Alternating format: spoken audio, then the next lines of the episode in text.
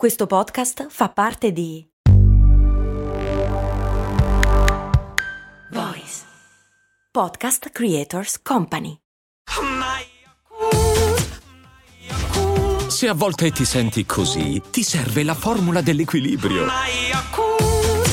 Yakult Balance, 20 miliardi di probiotici LCS più la vitamina D per ossa e muscoli. Il patron Rico Palazzo mi chiede: Ma i sassolini fluorescenti, quelli che stando al sole si caricano e al buio fanno luce verdina, come funzionano? O in generale, come funziona la plastica fluo? Ma se dura più di un'ora mi fa male, quindi ascolto solo cose molto umane. Ciao, sono Giampiero Chester e questa è Cose Molto Umane, il podcast che ogni giorno, 7 giorni su 7, ti insegna qualche cosa, tipo che fluorescente e fosforescente sono due parole che vengono spesso confuse, così come i concetti che esprimono. Per esempio, la domanda di Rico Palazzo è sbagliata perché le cose che si caricano al sole e poi fanno luce al buio sono cose fosforescenti, non fluorescenti, anche se i due concetti si assomigliano. Se dobbiamo dire rapidamente in modo semplice la differenza fra fluorescente e fosforescente, potremmo dire così. Un oggetto fluorescente, quando viene illuminato da una luce ultravioletta, ma non solo, ma soprattutto quella ultravioletta perché è una luce estremamente carica da un punto di vista energetico, rimanda immediatamente una luce anch'esso, in genere molto forte e non necessariamente del colore della luce da cui viene illuminato. Nel senso, se illumino pressoché qualunque cosa tranne il Vanta Black o quelle cagate lì che fanno il nero assoluto, eh, avrò sempre una luce di ritorno. È grazie a quello che noi vediamo il mondo che ci sta intorno. Ma le cose fluorescenti sembrano brillare di luce propria perché è esattamente quello che fanno, cioè le molecole, o meglio gli atomi che compongono le sostanze che danno appunto la fluorescenza agli oggetti, si caricano di luce ed emettono luce a loro volta. Non è che riflettono semplicemente come fa un foglio bianco. È lo stesso principio che viene ad esempio utilizzato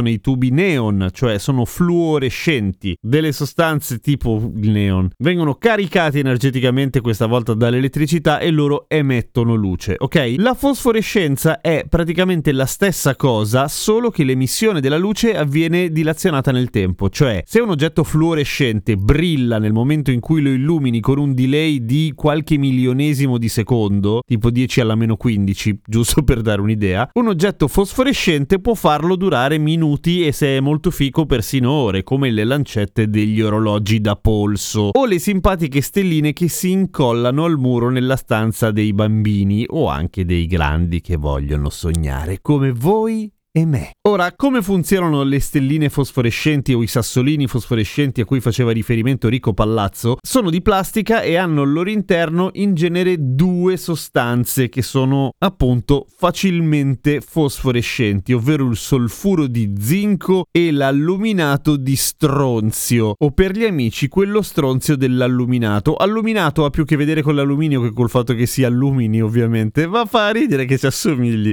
Comunque quella roba lì, cioè semplicemente semplicemente senza scendere troppo nel dettaglio, per una questione di elettroni che girano tutti dalla stessa parte o uno da una parte o l'altro dall'altra, la raccolta di energia di questo materiale attraverso la luce che viene ricevuta dal succitato materiale viene rilasciata o immediatamente o appunto dilazionata nel tempo. Anche se viene rilasciata nel tempo, non è che ne rilascia di più. L'energia che un oggetto fosforescente o fluorescente riceve attraverso la luce è sempre quella e ne ridarà un pochino meno perché come sempre l'energia si conserva e un po' se ne va in una serie di altri sbattimenti e spese di gestione delle molecole. Pro tip, quelle cose che si usano in discoteca tipo i braccialetti fosforescenti o gli occhiali o le montature finte fosforescenti sono fosforescenti? No, sono luminescenti, che è un'altra roba. Anzi, chemiluminescenti per essere precisi, cioè hanno al loro interno due componenti che si mischiano nel momento in cui spacchi la fiala che c'è dentro. I due elementi reagiscono e questa reazione chimica genera fotoni, cioè luce. Però è una reazione che dura quel che dura, ovviamente è temporanea, sarebbe fichissimo se fosse infinito. Esistono delle cose che illuminano infinito? Beh, se non proprio infinito quasi, comunque per molti anni, e sono sempre sostanze fosforescenti che però vengono caricate di energia non dalla luce che ricevono, come quando carichi le lancette dell'orologio al sole, ma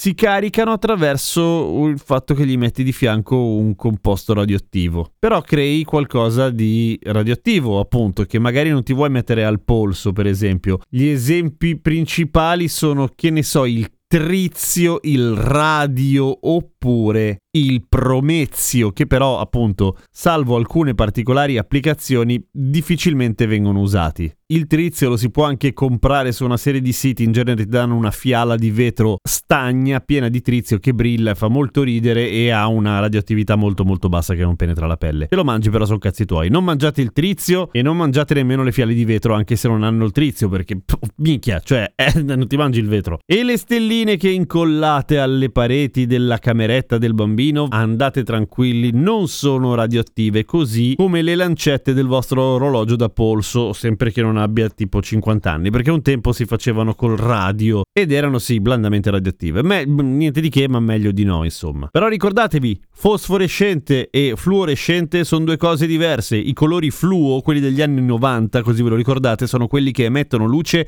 subito fosforescente, che è la parola più difficile, più lunga e un po' più stronza da dire, è quella che a volte si fa anche con l'alluminato di stronzio, appunto, come la parola, e che rilascia la luce di cui viene caricata con lentezza e con calma, così quando ti svegli di notte puoi vedere le lancette dell'orologio. Seguimi su Instagram che ogni giorno vi rispondo ai commenti su Spotify e poi seguitemi su TikTok dove riprendo le vecchie puntate. Ci sentiamo domani con cose molto umane.